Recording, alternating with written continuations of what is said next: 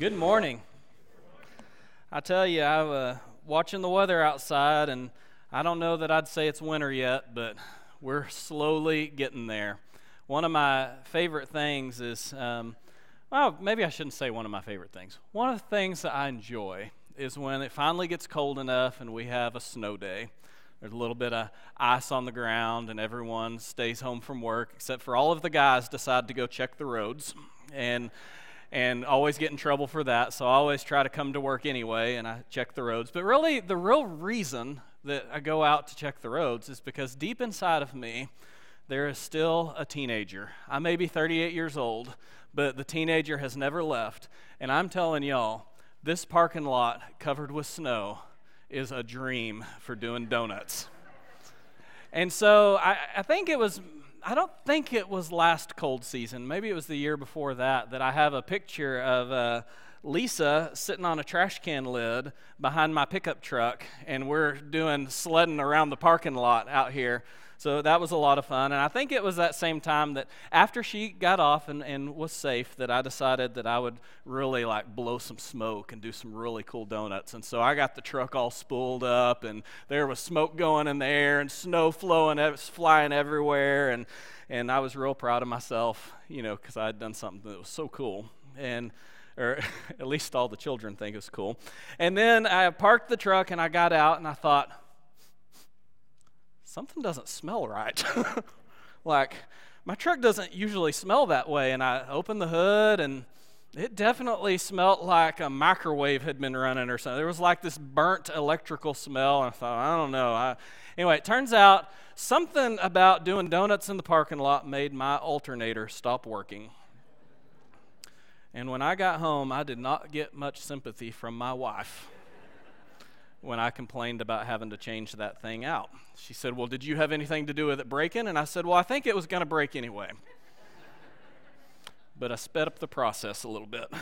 Anyway, so I was out there and I didn't get much sympathy as I was replacing the alternator. And I or- ordered a new one, got the new one on, and then it turns out that the new one that I had purchased also had issues. And so now I got to replace the alternator again after taking that one back. Now, I will give her credit for this. With the second alternator replacement, I got a little more sympathy because that one wasn't my fault. That was someone else's fault, and they had they had sold me a, a, a, bad alternator, and so everyone can can empathize with that a little bit. Now we're lucky to live in a world where someone can sell you a bad alternator, and what do you do? Well, you take it back to the store and you get a new one. So I wasn't happy about it, but I had some recourse. I could I could uh, get that get that fixed. And so I, I got a different alternator and and and swapped them out, and and everything ended up being okay. But some of you have had situations where you were kind of wronged and you didn't have recourse. I mean, can you imagine if there was only one company that sold alternators and that just was what you had to deal with? Maybe they decided they didn't want to take refunds and, and that just or give you a refund and it just was what it was and you could buy another one or, or go without. Um, maybe um, some people live in a country where bad businesses like that even um, have some kinds of government protections that protects them from being uh, being challenged or having to take care of the consumer. You know, we think about situations like that, and we certainly would not be okay with it. Deep down inside, we all have a innate sense, I think I might say, of what justice should look like.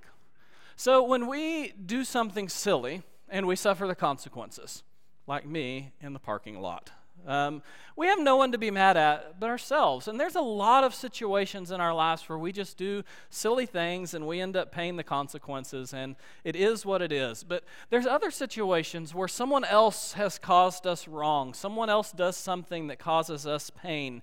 And in those situations, we look to that third party and we desire justice for them. There's some sort of payment that must be made when things are, are done wrong or when we're injured because of the actions or choices of another person. And the truth is, when justice isn't delivered, when we look at those who maybe should be failing and instead they seem to thrive, we start to question the higher powers around us. In fact, I often think we start to question God. We look out at the world around us and we see a lot of people living in sin. And really, there's a piece of us that thinks that they should suffer for it. We can all see times in our lives when we have made poor choices and we've been hurt because of it, and, and that happens to others as well. But honestly, it doesn't really seem like it's a universal truth. It seems like there are people that live outside of God's way and outside of God's will, and to be honest, they appear to be living just fine. And yet, I stand up here every week and I tell y'all how this is the better way. This is the better way and we go to Bible class and we talk about this is the better way. But then we look out and it seems that we're kind of suffering at the same rate as the world. We still have cancer. We still have financial problems. We still suffer tragedy. We deal with mental illness and physical illness and relational problems. The truth is, sometimes it doesn't feel like things among us are that different than the general population just out there in our culture. But it kind of gets worse than that because not only are we not protected or maybe shielded in a way that we would like to be shielded, it seems like there's a lot of unbelievers that aren't just maintaining, they're actually getting ahead. And sometimes it just happens despite their sinfulness. They're just not being knocked back like we think that they should. But, but there's even other situations where we really, really wrestle because there's a lot of places where it seems that unrighteousness or sinfulness is being rewarded. And our righteous choices, choosing to live the way that the Bible lays out, is actually punished. And it seems like at times the scales of justice are, are turned inside out, they're upside down. The truth is, it's not fair. And I think most of us feel like God should do something about it. Do you ever feel like God's not upholding his end of the bargain? Because the Israelites did. And it forms the basis of our fourth lesson from Malachi, this back and forth between them and God. And I want to read it. We're going to start in Malachi 2:17. It's what we opened our worship service with. The text says this: you have wearied the Lord with your words. But you say, How have we wearied him? By saying, Everyone who does evil is good in the sight of the Lord, and he delights in them. Or by asking, Where is the God of justice? Behold, I send my messenger, and he will prepare the way before me. And the Lord whom you seek will suddenly come to his temple, and the messenger of the covenant in whom you delight, behold, he is coming, says the Lord of hosts. But who can endure the day of his coming? Who can stand when he appears? For he is like a refiner's fire and like fuller's soap. He will sit as a refiner and purifier of silver, and he will purify the sons of Levi and refine them like gold and silver, and they will bring offerings in righteousness to the Lord. Then the offering of Judah and Jerusalem will be pleasing to the Lord as in the days of old and as in former years. Then I will draw near to you for judgment. I will be a swift witness against the sorcerers, against the adulterers, against those who swear falsely, against those who oppress the hired worker in his wages, the widow and the fatherless, against those who thrust aside the sojourner and do not fear me, says the Lord of hosts. For I, the Lord, do not change. Therefore, you, O children of Jacob, are not consumed. So, as a reminder, we are walking through the minor prophet Malachi. This is week four of a seven week series. Israel has returned home from exile and they are back in the promised land and they're looking around and they're saying, Hey, we thought that this was supposed to be something special and this hasn't turned out at all like we expected it to. And God steps into this discontented situation, to their accusations against Him, and honestly provides them a response that they probably didn't deserve. We began with the first week as God stepping in at the very beginning of Malachi and laying the foundation for the whole book that I believe that it builds off of. God steps in and says, I have loved you. But the people question him, How have you loved us? And essentially, God says, Because you can look back at moments in history and see the times when I chose you this, this unilateral covenant, this one way choice that I have prioritized you and continued to work for you over and over again. And we talked about how that applies to us today the, the wonder of being loved by a God who chooses us despite our brokenness. But they still had challenges against him because they didn't feel like he loved them. And he walks through so many of these situations that lays out all of the problems, and they continually point it back at God and they say, God, you have this problem. And God says, No, I love you. You're the problem. Look at how you're acting. And so the second week, we looked at how they despised his name. And they said, How have we despised your name? And he says, Because you're offering me your second best with your sacrifices. You think that it's okay to give to the governors and the people around you all of this wonderful stuff, yet you show up and you give me your scraps and wonder why I'm not okay with that. We looked last week about spiritual adultery, and he took this idea of divorce and marriage and this brokenness that we feel in human relationships, and he extrapolated it out to the spiritual realm and said the, the same pain and brokenness that happens in adultery and in broken relationships is happening in the very temple because you're bringing in foreign gods and you're committing spiritual adultery with them. And then you wonder and say, You don't even love us. No, I love you. It's you who've turned your back on me. And then we walk into this passage where the Israelites have kind of just, just skirted those other, other things off to the side, and they step up and they bring another accusation against God. They bring another accusation against God, and they say, Yeah, yeah, yeah, yeah, yeah, yeah, but you're not upholding your end of the bargain. You're not being just. Let's start by examining what the text says. In Malachi 2:17, it begins with a powerful little sentence You have wearied the Lord with your words. It's really appropriate if you're reading through Malachi because by the time you get to this point, you kind of feel that sense of exhaustion from God. It's like, okay, here we go again. And, and the truth is, we all can, can relate to this emotion.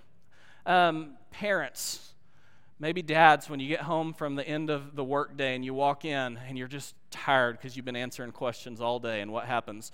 Here come the kids with a thousand more questions. And if dads are feeling it, then moms are feeling it even more because they get about 10 times as many questions as we do. This emotion of, here we go again, I need a break. Um, maybe a little bit of even annoyance um, uh, is what we think of when we see this emotion.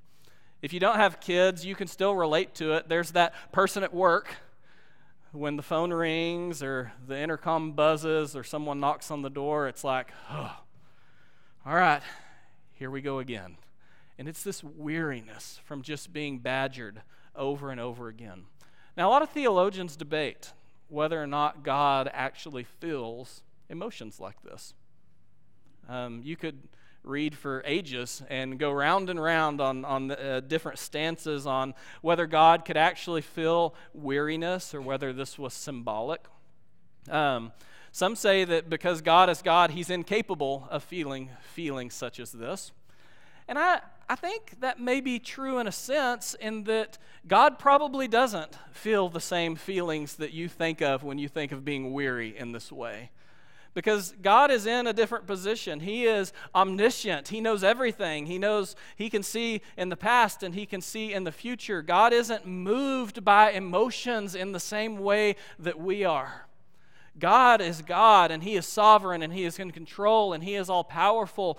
And when He experiences emotions, He experiences them with a sort of control that maybe we don't have. Yet I think for us to take this imagery and chunk it out the window and say that God doesn't feel these things at all would be false. As we look throughout Scripture, we see often there are emotions attributed to God. And despite the tension that we feel there, I very much believe that God feels these feelings, that there was a weariness there, not a despair, not a feeling where He lacked control, but God being wearied at the Israelites' hardness of heart and their inability to see their own sinfulness. God is not wearied by our questions, by our prayers. He is not annoyed at us when we come before Him and ask big questions. He's not he's not, uh, he's not wearied or doesn't look at us with disgust when we have hard questions. What wearies God is our sinfulness. Isaiah 43 24 says this You have not brought me sweet cane with money or satisfied me with the fat of your sacrifices, but you have burdened me with your sins. You have wearied me with your iniquities. You see, God isn't wearied when we come to Him with genuine needs. But what we see here in this passage is Israel not coming to Him with a need, but with truly a wrong attitude, a brokenness in heart and spirit that needs corrected. And it is this false and sinful attitude that I believe God is, is exasperated with. Like, come on, you're my people, and you don't see it. But the people say, How have we wearied him? And the text says, By saying, Everyone who does evil is good in the sight of the Lord, and he delights in them. Or by asking, Where is the God of justice? In other words, the people were doing something that I believe we often do. They were really pointing their finger at God yet again and accusing him of operating in a way that he shouldn't operate. And in other words, they were saying, maybe, maybe you're not the God that you say that you are. Maybe you have misdefined for us what is supposed to be good and what is supposed to be evil. Maybe you've been lying about good and bad and what that is supposed to look like. Maybe you've been lying about what it means to, to be blessed by following you. Maybe you're really not that good. Maybe you're really not that powerful. Maybe you're really not a God of justice. That's essentially what they were saying in their questions. Well, they were wrong. They were wrong on a lot of different fronts. The problem is that they didn't have the capability of seeing it. Over and over and over again, the Israelites pointed their fingers at God and accused him of problems that were their very own. I think we might do the same thing today. They were wrong in two huge ways. The first way that they were wrong is in their view of themselves. And the second way they were wrong is in asking God to do something that they really didn't want Him to do. So they were wrong in their view of themselves. The truth is, they felt like they were pretty good. And so far in Malachi, we've seen that they really weren't. And they were really wrestling with evil amongst their own ranks. You know, have you ever kind of caught yourself being a little hypocritical on accident? no, Tim says no, no. But, but, well, never mind. I'll, I'll stop there. We've all caught ourselves being hypocritical. We've yelled at a stoplight when someone didn't go and then started playing on our phone at the next one and gotten honked at. like, oh man, shouldn't have done that. Or being a parent, really, that's the worst. You find out all your hypocrisy when you're a parent because you tell your kids to stop doing that, and then three seconds later, you're doing donuts in the parking lot. Uh, you know, I, I, mean, it just, it just, it just is. And and over and over again, we catch ourselves pointing, pointing our fingers at others and scolding them for doing wrong, without realizing that we have so many of the same problems on our own. We do the same things, maybe in a different shape or a different fashion. 1 Corinthians 10:12 says this, "Therefore let anyone who thinks he stands take heed lest he fall." Church, that's what was happening here in Malachi because they were looking at God and saying, You're letting all these evil people get away with it. And God's like, Yeah. Have you not looked at yourself? Have you not seen the brokenness that I've already started laying out in this prophecy that I'm trying to show you? Can you not see it? Have you no self awareness in your needs? But not only did they fail to rightly place themselves before a holy God, they asked him to do something that they really didn't want him to do. Have you ever thought that you wanted something and then after getting it realized that, that you did not want that thing? I'm going to show you a picture that's hanging on the wall up at the salvage yard. My brother and I, before I got in ministry, I worked at the salvage yard, a scrap metal recycling facility that we had purchased from our grandfather. So when I was a little kid, if I wanted to go work with Papa Jack, we would go up to A1 Core and Metals, and he would assign us various jobs. And usually we were picking through some metal off to the side and sorting maybe aluminum from, from the other ferrous metals. It, it didn't matter. Um, that's beside the point. But I had written this letter to Papa, and later we framed it. They saved it and framed it, and below it is a picture of me and Chad with him. Um, you may not be able to read it on the screen, so I'll read it to you. It says, Dear Papa Jack, Will you please give me and Chad a job at A1? Please call and tell me if we can. We will help you a lot. And then here is my fatal mistake. Please give us normal pay. Love Blake and Chad. And I, I remember writing this letter and just thinking, it's, it's time. It's time for us to get paid normal pay because I want some of those, you know, I want some real money. I'm going to buy some real stuff with this real money we showed up. Papa said yes. You know, we were excited about that. So we showed up and just worked as hard as we'd probably ever worked for all of at least 30 minutes. And, uh, and you know, when our long, uh, grueling shift was over, he gave us normal pay. And I realized that I did not want normal pay.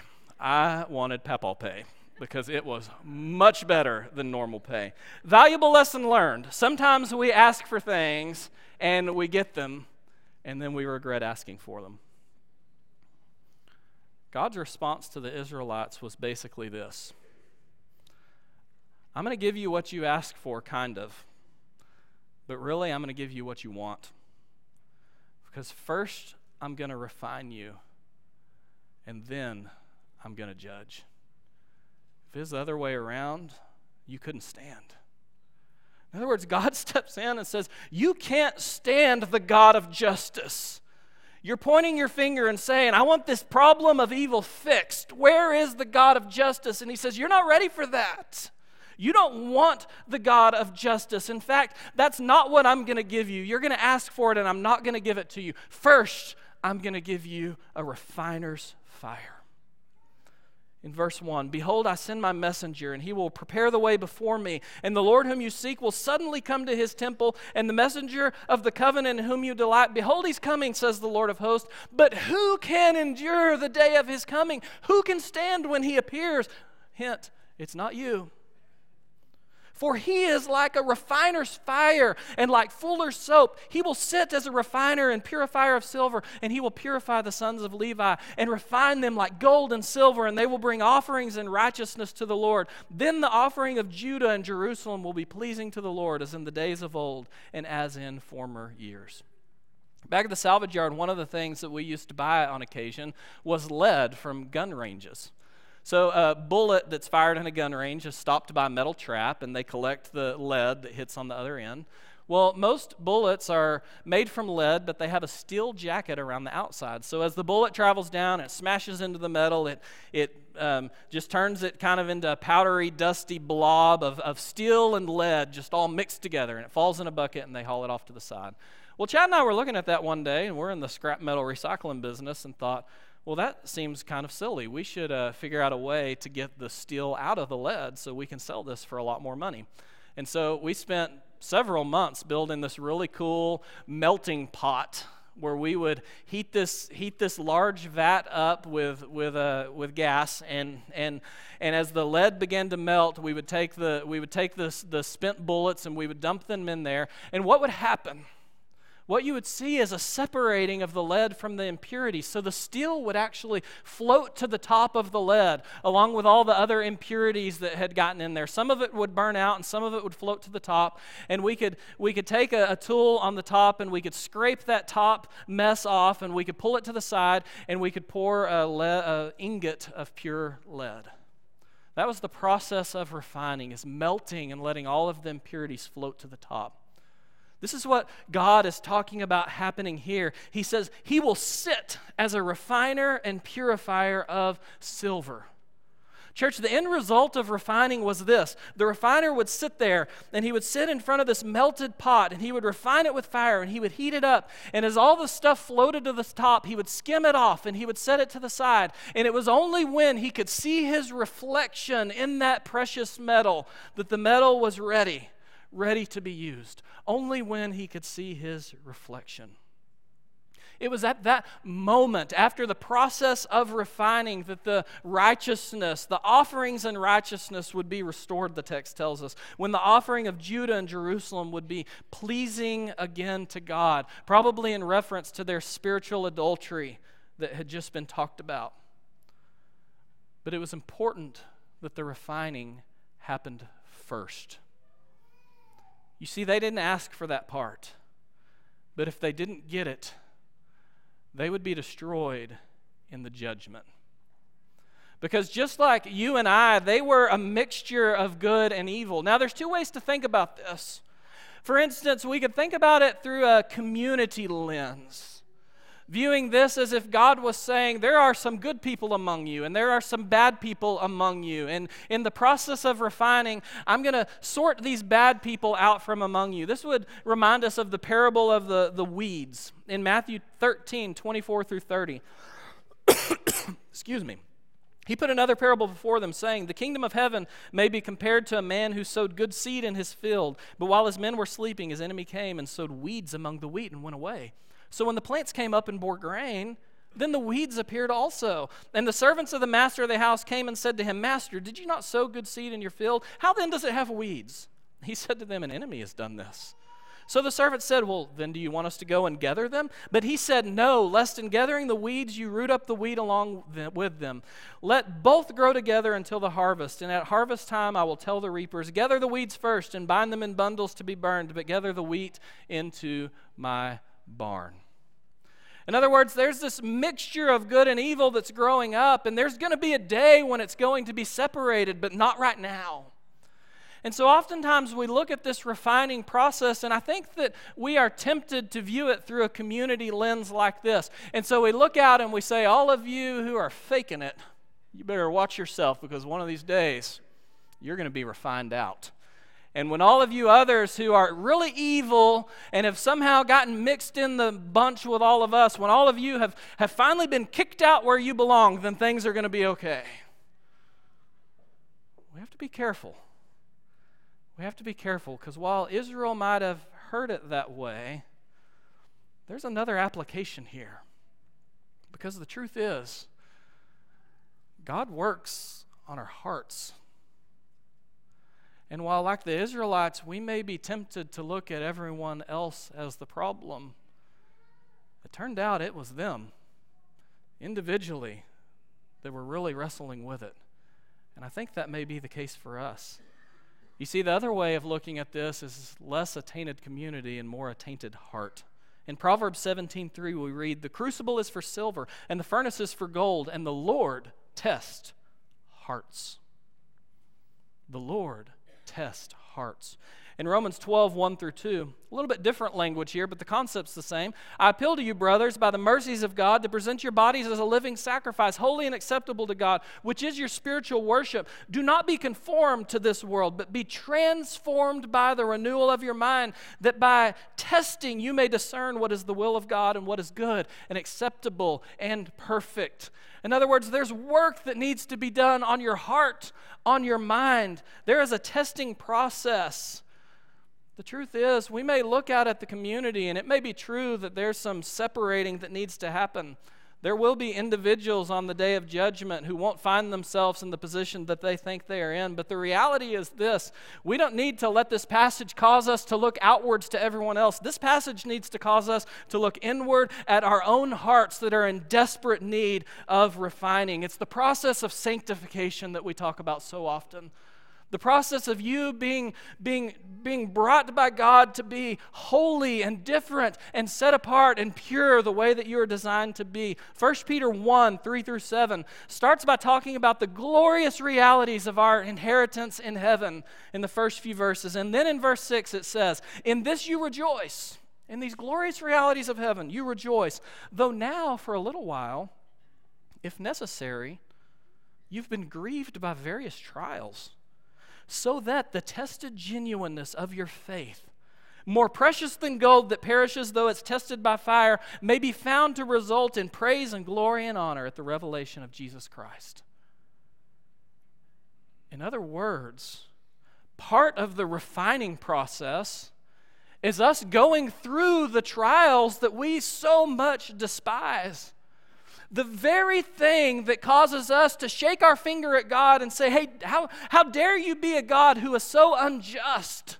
Those very things that He is putting us through are often the things that are designed to shape us and mold us and purify our individual hearts so that we will be refined and capable of standing on the day of judgment. Now, the season of refining is temporary, that's for sure.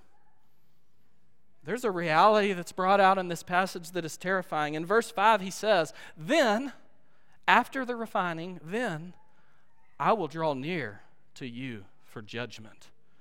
I will be a swift witness against the sorcerers, against the adulterers, against those who swear falsely, against those who oppress the hired workers and his wages, the widow and the fatherless, against those who thrust aside the sojourner and do not fear me, says the Lord of hosts.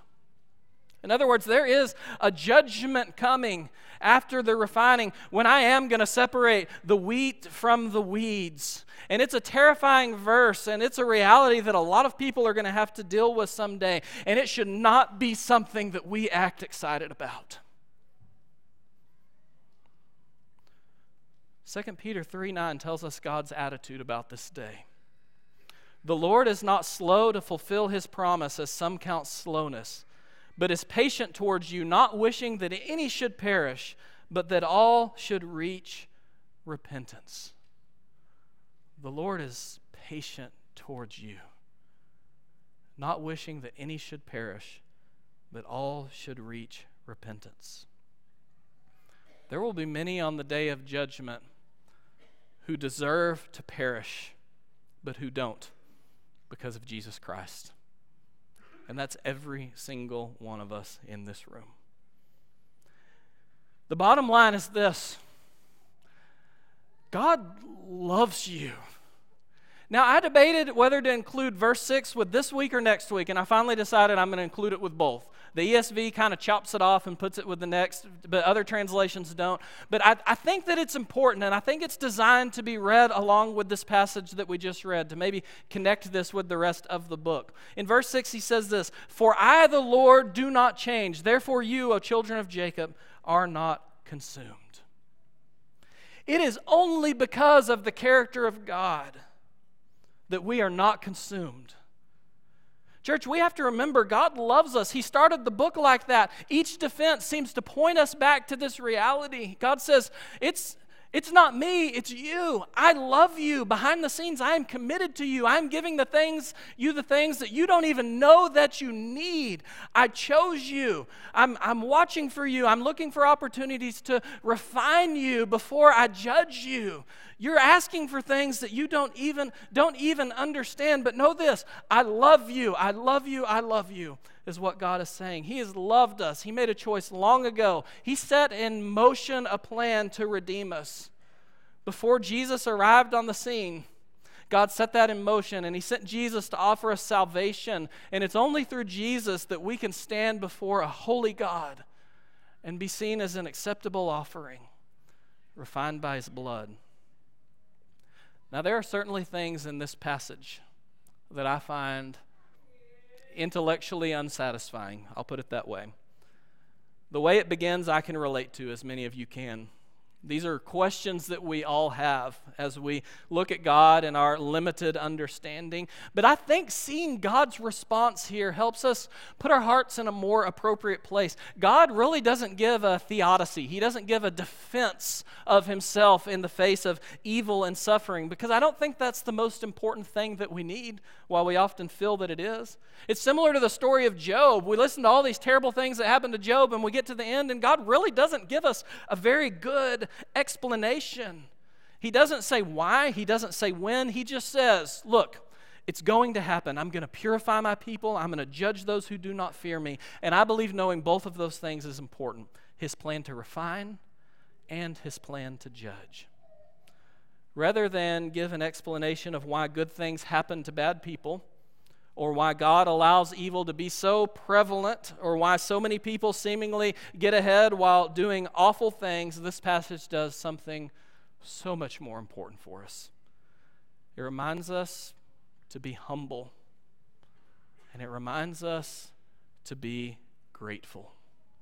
Church, we should be very careful not to adopt a them versus us mentality, a mentality where we are the ones that are above reproach, and all of those around us are the evil ones deserving of God's judgment. We've all got our share of issues, and just like Jesus said in Matthew 7 2, for with the judgment you pronounce, you will be judged, and with the measure you use, it will be measured to you.